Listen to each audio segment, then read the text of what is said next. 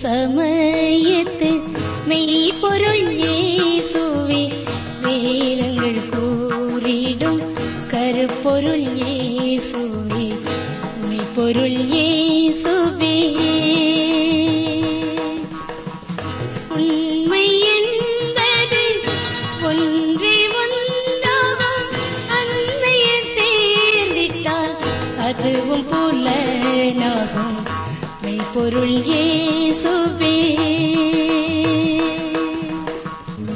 நண்பர்களே நேற்றைய தினத்தின் இரவிலே பல பிரச்சனைகளோடு நீங்கள் படுக்கைக்கு சென்றிருக்கலாம்.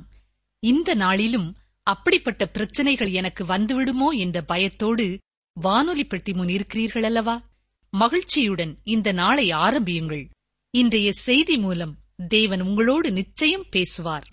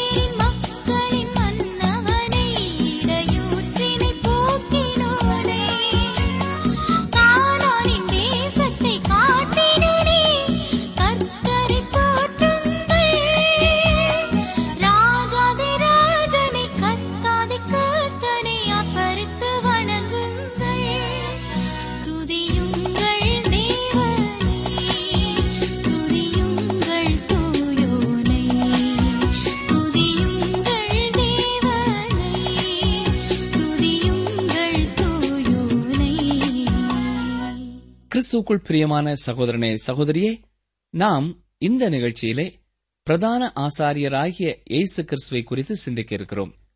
எப்ரேயர் நான்காம் அதிகாரம் பதினான்காம் வசனத்தை தொடர்ந்துள்ள வசனங்கள் பிரதான ஆசாரியரை குறித்து சொல்கிறது. இந்த பிரதான ஆசாரியன் என்பவன் மக்களுக்காக தேவன் முன்பு நிற்கிறவன். மக்களுடைய காரியங்களை தேவனிடத்திலே தெரிய வைக்கிறவன். மேலும் மக்களின் பாவங்களுக்காக பலதரப்பட்ட பலிகளை செலுத்துகிற சடங்காச்சாரங்களை செய்கிறவன். இந்த ஆசாரியத்துவம் ஆரோனில் இருந்து ஆரம்பமாகிறது. இதனைத் தொடர்ந்து அவனுடைய வம்சத்திலே வந்தவர்கள் ஆசாரியர்களாக செயல்பட்டார்கள் என்று பார்க்கிறோம். இன்று விசுவாசிகள் யாவரும் இந்த ஆசாரியத்துவத்தை உடையவர்களாய் இருக்கிறோம். இதை அப்போஸ்நாய பேதுரு தனது முதல் நிறுவத்திலே இரண்டாம் அதிகாரம் ஒன்பதாம் சனத்திலே இவ்விதமாக எழுதியிருக்கிறார். கவனியங்கள் வாசிக்கிறேன். ஒன்று பேதுரு இரண்டாம் அதிகாரம் ஒன்பதாம் வசனம். நீங்களோ உங்களை அந்தகாரத்தினின்று தம்முடைய ஆச்சரியமான ஒளியினிடத்திற்கு வரவழைத்தவருடைய புண்ணியங்களை அறிவிக்கும்படிக்கு தெரிந்து கொள்ளப்பட்ட சந்ததியாயும் ராஜரீகமான ஆசாரிய கூட்டமாயும் பரிசுத்த ஜாதியாயும் அவருக்கு சொந்தமான ஜனமாயும் இருக்கிறீர்கள். ஆம் இன்று நாம் ஒவ்வொருவரும் ஆசாரியர்களாயிருக்கிறோம். பேதரு ஒவ்வொரு விசுவாசியையும் பார்த்துதான் இந்த வார்த்தைகளை சொல்கிறார். ஒவ்வொரு விசுவாசியும் மனிதர்களுக்காக தேவன் முன்னாலே ஜெபத்திலே நிற்க வேண்டும். அவருடைய காரியங்களை பரலோகத்திற்கு தெரியப்படுத்த வேண்டும். இயேசு கிறிஸ்துவும் இவ்வாறு ஒரு பிரதான ஆசாரியரை போன்ற ஒரு ஜெபத்தை பிதாவுக்கு நேராக ஏறெடுப்பதை நாம் யோவான் பதினேழாம் அதிகாரத்திலே பார்க்கிறோம். நாம் இப்பொழுது பிரதான ஆசாரியராகிய இயேசு கிறிஸ்துவை குறித்து கவனித்து பார்க்க போகிறோம். கிறிஸ்துக்குள் பிரியமானவர்களே இந்த வேத பகுதியிலே கிறிஸ்து லேவி வம்சத்து ஆசாரியர்களை காட்டிலும் மேலானவர் என்பதை நாம் சிந்திக்கப் போகிறோம். இப்ரேயர் நான்காவது அதிகாரம் பதினான்காவது வசனம் முதல் ஏழாவது அதிகாரம் இருபத்தி எட்டாவது வசனம் வரையிலும் எபிரேய நிருப ஆக்கியோன் லேவியரான ஆசாரியர்களை காட்டிலும் கிறிஸ்து மேலானவர் என்பதை கூறுகிறார். இது எபிரேய விசுவாசிகளுக்கு மிகவும் முக்கியமானது. ஏனென்றால் எபிரேயர்கள் லேவியராகம முறைமையின்படி தங்களது பிரதான ஆசாரியன் மூலமாக தேவனை கண்டடைய வேண்டும் என்பதையே தங்கள் பழக்கமாக கொண்டிருந்தார்கள்.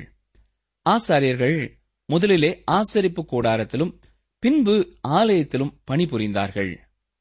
ஜனங்கள் ஆசாரியர்கள் மூலமாகவே தாங்கள் கர்த்தருக்கு செலுத்த வேண்டிய காணிக்கைகளையும் பலிகளையும் செலுத்தினார்கள். எனக்கு அருமையான சகோதரனே சகோதரியே ஆண்டவராகிய இயேசு கிறிஸ்துவே நமது மகா பிரதான ஆசாரியன். கிறிஸ்துவின் ஆசாரித்துவத்தை குறித்து அப்போஸ்நாய பவுல் மிகுந்த கவனமுடையவராக மூன்றாவது அதிகாரத்திலே கூறுகிறார். இப்படி இருக்க பரம அழைப்புக்கு பங்குள்ளவர்களாகிய பரிசுத்த சகோதரரே நாம் அறிக்கை பண்ணுகிற அப்போஸ்தலரும் பிரதான ஆசாரியருமாயிருக்கிற கிறிஸ்து இயேசுவை கவனித்து பாருங்கள். இப்ரேயர் மூன்றாம் அதிகாரம் முதலாம் வசனத்திலே இதை நாம் வாசிக்கிறோம். இவரே நிறுவத்தை வாசித்துக் கொண்டிருக்கிறவர்கள் உடனடியாக நமது பிரதான ஆசாரியராகிய கிறிஸ்து இயேசுவை கவனிக்கும்படி கூறுகிறார். எபிரேயர் நிறுவத்தின் எஞ்சிய பகுதிகளும் இந்த கருத்தை கொண்டதாகவே இருக்கிறது. இது மிகவும் உண்மையாகும். இப்பொழுது எபிரேயர் நான்காம் அதிகாரம் பதினான்காம் வசனத்தை வாசிக்கிறேன். வானங்களின் வழியாய் பரலோகத்திற்கு போன தேவகுமாரனாகிய இயேசு என்னும் மகா பிரதான ஆசாரியர் நமக்கு இருக்கிறபடியினால் நாம் பண்ணின அறிக்கையை உறுதியாய் பற்றி கொண்டிருக்க கடவோம். கிறிஸ்து நமது மகா பிரதான ஆசாரியன். ஆசாரியன் என்பவனும் பிற சமயத்து குருக்களும் நம் எண்ணத்திலே ஒன்று போலவே காணப்படுகிறார்கள். பூசாரி என்பவன் தனிப்பட்ட மனிதன் ஒருவனை ஆன்மீக முறையிலே கடவுளை அறிகின்ற அறிவிற்குள்ளே வழிநடத்துகிற ஒரு வல்லமை உடையவனாக இருக்கிறான். இவ்விதமாக விசேஷித்த சக்தி படைத்த ஆசாரியன் மூலமாகவே ஒரு மனிதன் கடவுளிடம் செல்ல வேண்டியதாயிருக்கிறது. இயேசு கிறிஸ்து செய்து முடித்த பணியின் காரணமாக இந்த ஆசாரியத்துவம் நீக்கப்பட்டுவிட்டது. நம் அனைவருக்கும் ஒரு ஆசாரியன் தேவை. நாம் பின்தங்கிவிட்டோம். நமக்கு உதவி தேவை. யோபுவின் இருதயம் இவ்விதமாக கலங்குகிறதை யோபுவின் புத்தகத்திலே நாம் வாசிக்கிறோம். பாருங்கள் யோபு ஒன்பதாம் அதிகாரம் முப்பத்தி மூன்றாம் வசனம். எங்கள் இருவர் மேலும் தன் கையை வைக்கத்தக்க மத்தியஸ்தன் எங்களுக்கு இல்லையே. தனக்கும் தேவனுக்கும் மத்தியில் நிற்கத்தக்க ஒரு மத்தியஸ்தன் அல்லது ஆசாரியன் வேண்டும் என்று யோபு விரும்பினான். அந்த ஆசாரியன் தன் ஒரு கரத்தை யோபுவின் கரத்தோடும் தன் மறு கரத்தினாலே கர்த்தரின் கரத்தையும் பிடித்தவனாக கர்த்தரையும் யோபுவையும் இணைப்பவனாக இருக்க வேண்டும் என்று விரும்பினான். ஒவ்வொரு விசுவாசியும் தனிப்பட்ட முறையிலே தானாகவே தேவனோடு ஐக்கியம் கொள்ளத்தக்கதாக கிறிஸ்துவே அந்த மத்தியஸ்தனும் ஆசாரியனுமாக இருக்கிறார். வானங்களின் வழியாய் பரலோகத்திற்கு போன தேவகுமாரனாகிய இயேசு என்னும் மகா பிரதான ஆசாரியர் நமக்கு இருக்கிறபடியால் என்று நான்காம் அதிகாரம் பதினாலாம் வசனத்திலே வாசிக்கிறோம். ஆண்டவராய் இயேசு கிறிஸ்து இந்த பூமியிலே ஆசாரியனாக இல்லை. வேதாமத்திலே அவர் எவ்விதமான பலியும் செலுத்தியதாக கூறப்படவில்லை. ஆசாரியர்களுக்கு விலக்கு அளிக்கப்பட்டு பிறர் தேவாலயத்தின் பராமரிப்பிற்காக செலுத்த வேண்டிய வரிக்காக மாத்திரமே சீமோன் பேதர்விடம் ஒரு மீனை பிடித்து அதன் வாயை திறந்து அதில் இருக்கும் வெள்ளிப் பணத்தை எடுத்து வரியாக செலுத்தும்படி கூறுகிறார். இந்த பூமியிலே தான் ஆசாரியன் அல்ல என்பதை தெரியப்படுத்துவதற்காகவே இந்த வரியை செலுத்துகிறார். லேவியின் வம்சத்திலே ஆரோனின் குடும்பத்திலே பிறந்தவர்கள் மாத்திரமே ஆசாரியர்களாக பணியாற்ற முடியும். ஆண்டவராய் இயேசு கிறிஸ்து யூதா கோத்திரத்தைச் சேர்ந்தவர். அவர் ஆசாரிய வம்சத்தை சேர்ந்தவராக இல்லாமல் ராஜ வம்சத்தை சேர்ந்தவராயிருக்கிறார். இயேசு கிறிஸ்து இந்த பூமியிலே கர்த்தரின் சார்பாக பேசுகின்ற தீர்க்கதரிசியாக இருந்தார். நம்மை தேவனுக்கு முன்பாக நிறுத்தும்படிக்கு திரும்பவுமாக பரலோகத்திற்கு ஆசாரியனாக சென்றார். இயேசு பரலோகத்திற்கு ஏறிச் சென்றபோது அவர் ஆசாரியனாக மாறிவிட்டார். இயேசு கிறிஸ்து நம்மை மீட்கும்படியாக இந்த பூமியிலே மறைத்தார்.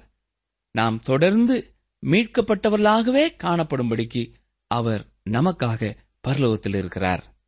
இயேசுவானவர் இந்த உலகத்திலே தன்னையே சிலுவையிலே பலியாக ஒப்புக் கொடுத்து ஒரு ஆசாரியனாக பணியாற்றினார். ஆனால் நமது பிரதிநிதியான ஆசாரியனாக செயல்படுவதற்கு திரும்பவும் பரலோகத்திற்கு செல்லும் வரை அவர் காத்திருக்க வேண்டியதாயிருந்தது.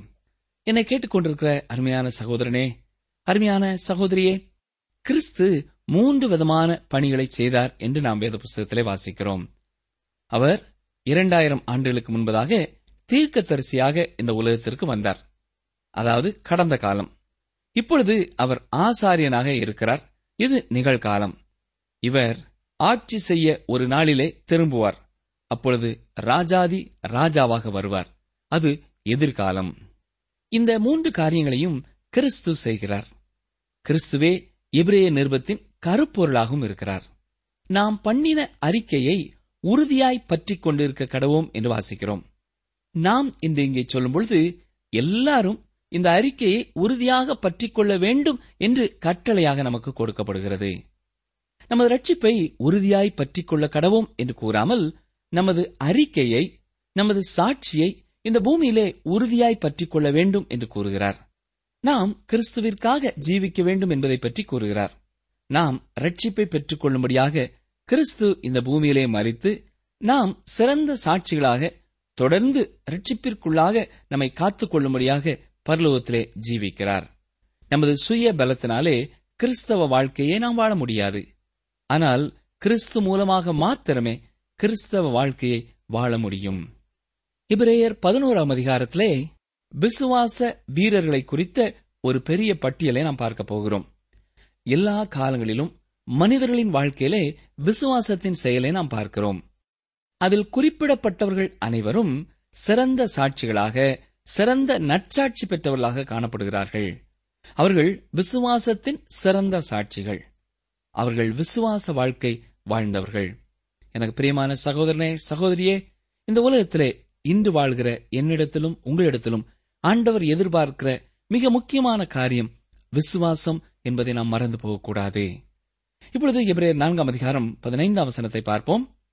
நம்முடைய பலவீனங்களை குறித்து பரிதபிக்க கூடாத பிரதான ஆசாரியர் நமக்கு இராமல் எல்லா விதத்திலும் நம்மை போல் சோதிக்கப்பட்டும் பாவமில்லாதவராயிருக்கிற பிரதான ஆசாரியரே நமக்கு இருக்கிறார். கிறிஸ்து சோதிக்கப்பட்டும் பாவமில்லாதவராயிருக்கிறார். பாவமில்லாதவர் என்று பரிசோதித்து பார்க்கப்பட்டவர். வனாந்திரத்தில் இயேசு சோதிக்கப்பட்ட பொழுது அவர் தேவகுமாரன் ஆனபடியினால் அவர் சோதனையிலே விழுந்து போகவில்லை. என்ன போதிலும் சோதனையின் அழுத்தமானது நமக்கு ஏற்படுகின்ற சோதனையின் அழுத்தத்தை காட்டிலும் அதிகமானதாகவே இருந்தது. இந்த உலகத்தின் அதிபதி வருகிறான். அவனுக்கு என்னிடத்தில் ஒன்றுமில்லை. யோவான் பதினான்காம் அதிகாரம் முப்பதாம் வசனத்திலே இதை நாம் பார்க்கிறோம். சாத்தான் ஏதாயிலும் ஒன்றை உங்களிடத்திலோ என்னிடத்திலோ கண்டுகொள்கிறான். ஆனால் அவனால் ஆண்டவராய் இயேசுவிடம் ஒன்றையும் கண்டுகொள்ள முடியவில்லை. இயேசுவிற்கு ஏற்பட்ட சோதனையின் அளவு அளவிட்டு கூற முடியாததாய் இருக்கிறது. அவர் சோதிக்கப்பட்டும் பாவமில்லாதவராக இருக்கிறார். அவர் சோதிக்கப்பட்டபடினாலே சோதனையிலே நமது உணர்வுகள் எப்படிப்பட்டதாக இருக்கும் என்பதை அவர் அறிந்திருக்கிறார். என்னை கேட்டுக்கொண்டிருக்கிற அருமையான சகோதரனே சகோதரியே நீங்கள் சோதனையின் பாதைகளை இந்நாட்களிலே கடந்து வந்து கொண்டிருப்பீர்கள் என்றால் என் வேதனை யாருக்கு தெரியும் என்று நீங்கள் கலங்க வேண்டியதில்லை. சோதனையிலே நாம் எவ்வளவு பாடுபடுகிறோம் என்பதை நமது ஆண்டவராய் இயேசு கிறிஸ்து அறிந்திருக்கிறார். இது எவ்வளவு நமக்கு உற்சாகத்தை கொடுக்கிற ஒரு வார்த்தையா இருக்கிறது இல்லையா? நம்மை புரிந்து கொண்டு நமக்காக பரிதபிக்கக்கூடிய பிரதான ஆசாரியர் நமக்கு இருக்கிறார். இஸ்ரேல் ஜனங்களுக்கு மோசேயின் மரணத்தை காட்டிலும் ஆரோனின் மரணம் பெரும் இழப்பாக இருந்திருக்கும். ஆரோன் அவர்களின் பிரதான ஆசாரியன். பல இஸ்ரவேலர்கள் சிறுவர்களாக ஆரோனோடு கூட விளையாடி வனாந்தர பிரயாணத்திலே ஆரோனோடு கூடவே பிரயாணப்பட்டவர்கள். அவர்கள் ஆரோனிடம் சென்று தாங்கள் செய்த தவற்றையும் கூறி அதற்காக பரிகாரமாக செலுத்த வேண்டிய பலியையும் செலுத்தினார்கள். ஆரோனும் அவர்களோடு கூட அவர்களுக்காக பரிதவிக்கக்கூடியவராக இருந்தான். அவர்களின் உணர்வுகள் எப்படிப்பட்டதாக இருந்திருக்கும் என்பதை அவனால் புரிந்து கொள்ள முடிந்தது. ஆரோன் மறித்த பொழுது இஸ்ரவேல் ஜனங்கள் ஆரோனைப் போல அவனது குமாரர்களும் தங்களை புரிந்து கொள்ளக்கூடியவர்களாக இருப்பார்களோ என்று எண்ணி இருந்திருக்க வேண்டும். நமக்காக பரிதபித்து நமக்கு உதவி செய்வார்களா என்று அவர்கள் எண்ணி இருக்க வேண்டும். எப்போதும் நாம் சுலபமாக கிட்டிச் சேரக்கூடிய நம்மை புரிந்து கொள்ளக்கூடிய பிரதான ஆசாரியர் எனக்கும் உங்களுக்கும் இருக்கிறார். அவர் தாமும் சோதிக்கப்பட்டபடினாலே நம்முடைய பலவீனங்களை குறித்து பரிதவிக்கக்கூடியவராகவே இருக்கிறார். பசி என்பது என்ன என்பதை அவர் அறிந்திருந்தார். வேதனை என்பது என்ன என்பதை அவர் அறிந்திருந்தார். இயேசு கண்ணீர் விட்டார் என்றும் நாம் சுவிசேஷத்திலே வாசிக்கிறோம். நம்முடைய பலவீனங்களை குறித்து பரிதவிக்கக்கூடிய பிரதான ஆசாரியரே நமக்கு இருக்கிறார். வசனம் பதினாறு பாருங்கள். ஆதலால் நாம் இரக்கத்தை பெறவும் ஏற்ற சமயத்திலே சகாயம் செய்யும் கிருபையை அடையவும் தைரியமாய் கிருபாசன தண்டையிலே சேர கடவோம் தைரியமாய் கிருபாசன தண்டையிலே சேர கடவோம் என்று வாசிக்கிறோம். தைரியமாய் என்ற வார்த்தை பொறுப்பற்ற உதறி தள்ளுவது போன்ற தைரியத்தையும் மிகவும் திட்டமான தைரியத்தையும் குறிக்கவில்லை. கிரேக்க மொழியிலே பரகேசியா என்ற வார்த்தை பயன்படுத்தப்பட்டுள்ளது. பரகேசியா என்பது பேச்சுரிமையை குறிக்கிறது. அத்தேனியர்கள் இந்த பேச்சுரிமையை அதிகமாக மதித்தார்கள். ஒவ்வொரு குடிமகனும் தான் நினைத்ததை தைரியமாக பேசுவதற்கு பேச்சுரிமை உடையவனாக இருக்க வேண்டும் என்பதை அதிகமாக வற்புறுத்தினார்கள். தொடர்ந்து கவனிங்கள் ஆண்டவராய் இயேசு கிறிஸ்துவிடம் ஒளிவு மறைவின்றி நாம் தாராளமாக பேசலாம். மனிதர்களிடம் கூற விரும்பாதவற்றையும் ஆண்டவராய் இயேசு கிறிஸ்துவிடம் கூறலாம். அவர் என்னை புரிந்து கொள்கிறார் என்னுடைய பலவீனங்களை அறிந்திருக்கிறார். எனவே இயேசு கிறிஸ்துவிடம் எவ்வித தயக்கமுமின்றி பேசலாம். அவர் கர்த்தர். அவரை வணக்கத்துடன் தொழுது கொள்ள வந்திருக்கிறேன். ஆனால் நான் அவரிடம் தாராளமாக பேசலாம். ஏனென்றால் அவரும் ஒரு மனிதனே. அவர் கர்த்தர் ஆனாலும் மனிதன். எனவே முழு சுதந்திரத்துடன் அவரிடம் வருகிறேன். என் இருதயத்தின் நினைவுகளை எல்லாம் அவரிடத்திலே நான் கூறலாம். என் இருதய கதவை திறந்து அவரிடம் பேசுகிறேன். எனவே மாய்மாலமான ஜெபங்களை அவர் விரும்புகிறதில்லை. குறிப்பாக நம் வாழ்க்கையிலேயும் நமது இருதயத்திலும் உள்ளவைகளை மறைத்து பேசுவதை அவர் விரும்புவதில்லை. நம் இருதயத்திலிருந்து நாம் ஜெபிக்கிறோமா இல்லையா என்பதை அவர் எளிதாக புரிந்து கொள்வார். அடுத்ததாக அந்த வசனத்திலே கிருபாசன தண்டையில் என்ற ஒரு வார்த்தை பார்க்கிறோம். கர்த்தரின் ஆசனம் கிருபையின் ஆசனம். முன்பு அது நியாயாசனமாக இருந்தது இப்பொழுது கிருபாசனம். இந்த வசனத்திலே நாம் இரக்கத்தை பெறவும் என்று ஒரு வாக்கியம் வருகிறது. நமக்கு அதிகமாக இரக்கம் வேண்டும். இரக்கம் என்பது பொதுவாக கடந்த காலத்தை குறிப்பதாக இருக்கிறது. கர்த்தரின் இரத்தத்தினாலே நாம் மீட்கப்பட்டோம். நாம் செய்த நீதியின் கிரியைகளின் நிமித்தம் அவர் நம்மை ரட்சியாமல் தமது இரக்கத்தின்படியே மறு ஜென்மம் ஒழுக்கினாலும் பரிசுத்த ஆவியினுடைய புதிதாக்குதலினாலும் நம்மை ரட்சித்தார் என்று பார்க்கிறோம். தீர்த்து மூன்றாம் அதிகாரம் ஐந்தாம் வசனத்தில் இதை நாம் வாசிக்கிறோம். அவர் நம்மேல் இரக்கமுள்ளவராக இருக்கிறார். அந்த வசனத்திலே நாம் பார்க்கிற மற்றும் ஒரு வாக்கியம் ஏற்ற சமயத்தில் சகாயம் செய்யும் கிருபையை அடையவும். சகாயம் என்பது எதிர்காலத்தை குறிக்கிறதாய் இருக்கிறது. தேவையான சமயத்திலே இரக்கத்தையும் சகாயத்தையும் பெற்றுக்கொள்ளக்கூடியதாக இருக்கிறது. சங்கீதம் இருபத்தி மூன்று என்ன சொல்கிறது? கர்த்தர் என் மெய்ப்பராயிருக்கிறார் நான் தாழ்ச்சி அடையேன்.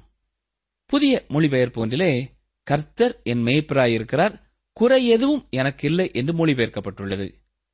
அதாவது கடந்த காலத்தில் எனக்கு தேவையானது எனக்கு கிடைக்காமல் நான் குறைவுபடவே இல்லை என்பதாகும். தாவீது எழுதும்பொழுது கர்த்தர் என் மெய்ப்பராயிருப்பதால் வருங்காலத்திலும் நான் எதிலும் குறைவுபட்டு போவதில்லை என்று சொல்கிறார். பரலோகத்திலே எனக்கு ஒரு பிரதான ஆசாரியன் இருக்கிறார். எனது மெய்ப்பனாக நான் அவரிடம் செல்லுவேன். ஒவ்வொரு நாளும் அவரிடம் சென்று உங்கள் பாவங்களை நீங்கள் அறிக்கையிட்டு நீங்கள் அவரை நேசிப்பதை அவரிடத்திலே சொல்லுங்கள். அவர் உங்களை ஏற்கனவே அறிந்திருக்கிறார். அவருடைய நீதியின்படி மாத்திரமே நீங்கள் அவரிடம் வர முடியும் என்பதை அவர் அறிந்திருக்கிறார். உரிமையுடன் அவரிடம் சென்று அவரோடு பேசுங்கள். ஏற்ற சமயத்திலே உதவி செய்ய கிருபையும் இரக்கமும் உண்டு. நிகழ்ச்சியை கேட்டுக்கொண்டிருக்கிற எனக்கு அருமையான சகோதரனே சகோதரியே தொடர்ந்து நாம் ஐந்தாம் அதிகாரத்திற்குள்ளே பிரவேசிக்கிறோம். நாம் முன்பு பார்த்தது போலவே கிறிஸ்து தீர்க்கதரிசியாகவும் ஆசாரியனாகவும் ராஜாவாகவும் இருக்கிறார். இந்த பகுதியிலே ஆசாரியனுக்கான வரையறைகளை குறித்து நாம் பார்க்க போகிறோம். இயேசு கிறிஸ்து கர்த்தரால் மனிதனுக்கு கொடுக்கப்பட்ட கடைசி வார்த்தை. தேவன் தான் கூற விரும்பியது அனைத்தையும் கிறிஸ்துவில் கூறிவிட்டார். இரண்டாயிரம் ஆண்டுகளுக்கு முன்பாக தீர்க்கதரிசியாக பேசினார். இப்பொழுது தேவனுடைய வார்த்தையாக இருக்கிறார். கிறிஸ்துவே புதிய தலைமுறையினருக்கு ஆசாரியன். வருங்காலத்திலே ஒரு நாளிலே அவர் ராஜாவாக வரப்போகிறார். இப்பொழுது நமது மகா பிரதான ஆசாரியனாக இருக்கிறார். ஆரோன் பிரதான ஆசாரியனாக இருந்தது போல இவரும் பிரதான ஆசாரியனாக இருக்கிறார். லேவி கோத்திரத்தை சேர்ந்தவர்கள் அனைவருமே ஆசாரியர்கள் என்பது போல விசுவாசிகள் அனைவருமே ஆசாரியர்கள்.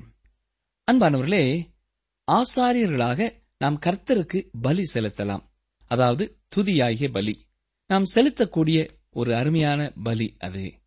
பொருளாக நமது கையின் கனிகளையும் நமது எண்ணத்தின் கனிகளையும் நமது நேரத்தையும் அவருக்கு காணிக்கையாக கொடுக்கலாம். விசுவாசிகள் அனைவரும் இவைகளை காணிக்கையாக செலுத்தலாம்.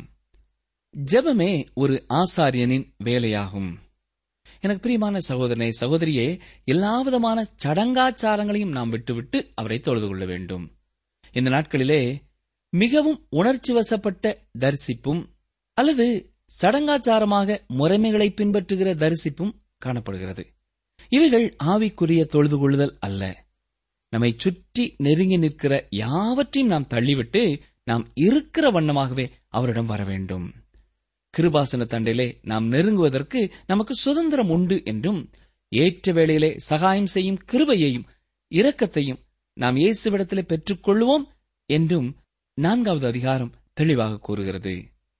கிறிஸ்து நமது பிரதான ஆசாரியனாக இருக்கிறபடியால் இவைகள் எல்லாவற்றையும் அருளக்கூடியவராக இருக்கிறார். அருமையானவர்களே நீங்கள் இந்த கிருபாசன தண்டை வந்து சேர்ந்திருக்கிறீர்களா? நாம் இந்த கிருபாசன தண்டை வருவதற்கு நம்மை நாமே உற்சாகப்படுத்திக் கொள்ள வேண்டியது அவசியம். நமக்காகவே இந்த கிருபாசனம் வைக்கப்பட்டிருக்கிறது. ஆண்டவர் ஒரு நியாயம் தீர்க்கிற நியாயாசனத்தை தான் நமக்காக ஏற்படுத்தியிருக்க வேண்டும். ஆனால் அவருக்கு கிருபாசனத்தை ஏற்படுத்தி வைப்பதே பிரியமாயிற்று. அங்கே கிருபையே ஆளுகிறது. இந்த கிருபாசன தண்டை நாம் அடிக்கடியாக வருவது நல்லது. இந்த ஆசனத்தை முன்வந்து நாம் என்ன அடைகிறோம்? நமக்கு தேவையுள்ள சமயங்களிலே உதவுவதற்காக இரக்கத்தை பெறவும் கிருபையை கண்டுகொள்ளவும் கிருபாசன தண்டை வந்து அதை பெற்றுக் கொள்கிறோம் கிருபையும் இரக்கமும் நம் ஒவ்வொருவருக்கும் அனுதினமும் தேவையான ஒன்றாயிருக்கிறது இல்லையா? இரக்கம் நம்முடைய எல்லா பாவத்தையும் மன்னிக்கவும் கிருபையானது நம்முடைய ஆத்மாவை சுத்திகரிக்கவும் தேவையானதாயிருக்கிறது. நாம் இந்த கிருபாசன தண்டையிலே இரக்கத்தை பெறுவதற்காக வரும்பொழுது தாழ்மையான விடுதலையோடும் தைரியத்தோடும் வர வேண்டும் வந்து சந்தேகப்படாமல் அவரிடத்திலே கேட்க வேண்டும். நாம் உண்மையிலேயே மதிப்போடும் தேவ பக்தியோடும் வர வேண்டும் இன்று அநேகர் தைரியமாய் கிருபாசன தண்டை வருகிறோம் என்று கூறிக்கொண்டு தேவனுக்கு பயப்படும் பயத்தையும் கனத்தையும் விட்டு விடுகிறார்கள் எனக்கு பிரியமான சகோதரனே சகோதரியே கர்த்தருக்கு பயப்படுகிற பயம் நமக்கு அவசியம். நாம் நியாயாசனத்திற்கு முன்பு இழுத்து வரப்படுகிறவர்களைப் போல இங்கே வருவதில்லை. சிலரை துதிப்பதற்கும் தேவனிடத்திலே ஜெபிக்க வைப்பதற்கும் இந்த விதமாக நாம் கட்டாயப்படுத்த வேண்டியதாயிருக்கிறது. இல்லையா? அவர்களை இழுத்து கொண்டு வந்துதான் கிருவாசன தண்டை முன்பு விட வேண்டியதாயிருக்கிறது. அப்படி இல்லாமல் நாம் கனிவுடன் அழைப்பிற்கு செவிசாய்த்து அன்புடன் கிருபாசன தண்டை போக வேண்டும். இயேசு கிறிஸ்து நம்முடைய பிரதான ஆசாரியராக இருக்கிறபடினாலே நாம் தைரியத்தோடும் விசுவாசத்தோடும் கிருபாசன தண்டை சேரலாம். உங்களுடைய அணுகுமுறை எப்படி இருக்கிறது? கிருபாசன தண்டையிலே இந்த வேளையிலே தைரியமாக சேருவோமா?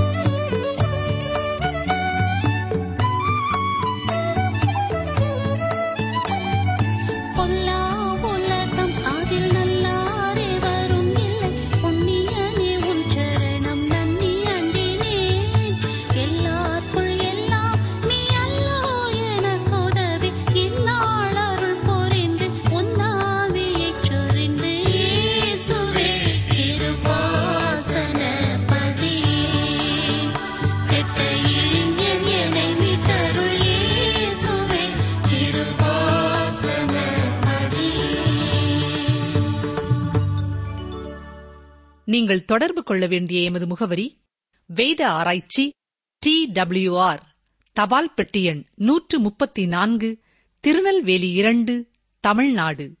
எங்கள் தொலைபேசி எண் தொன்னூற்று நான்கு நாற்பத்தி இரண்டு இருபத்தி ஐந்து இருபத்தி ஆறு இருபத்தி ஏழு மற்றும் ஒரு தொலைபேசி எண் ஒன்பது ஐந்து எட்டு ஐந்து நான்கு ஆறு பூஜ்ஜியம் நான்கு ஆறு பூஜ்ஜியம்.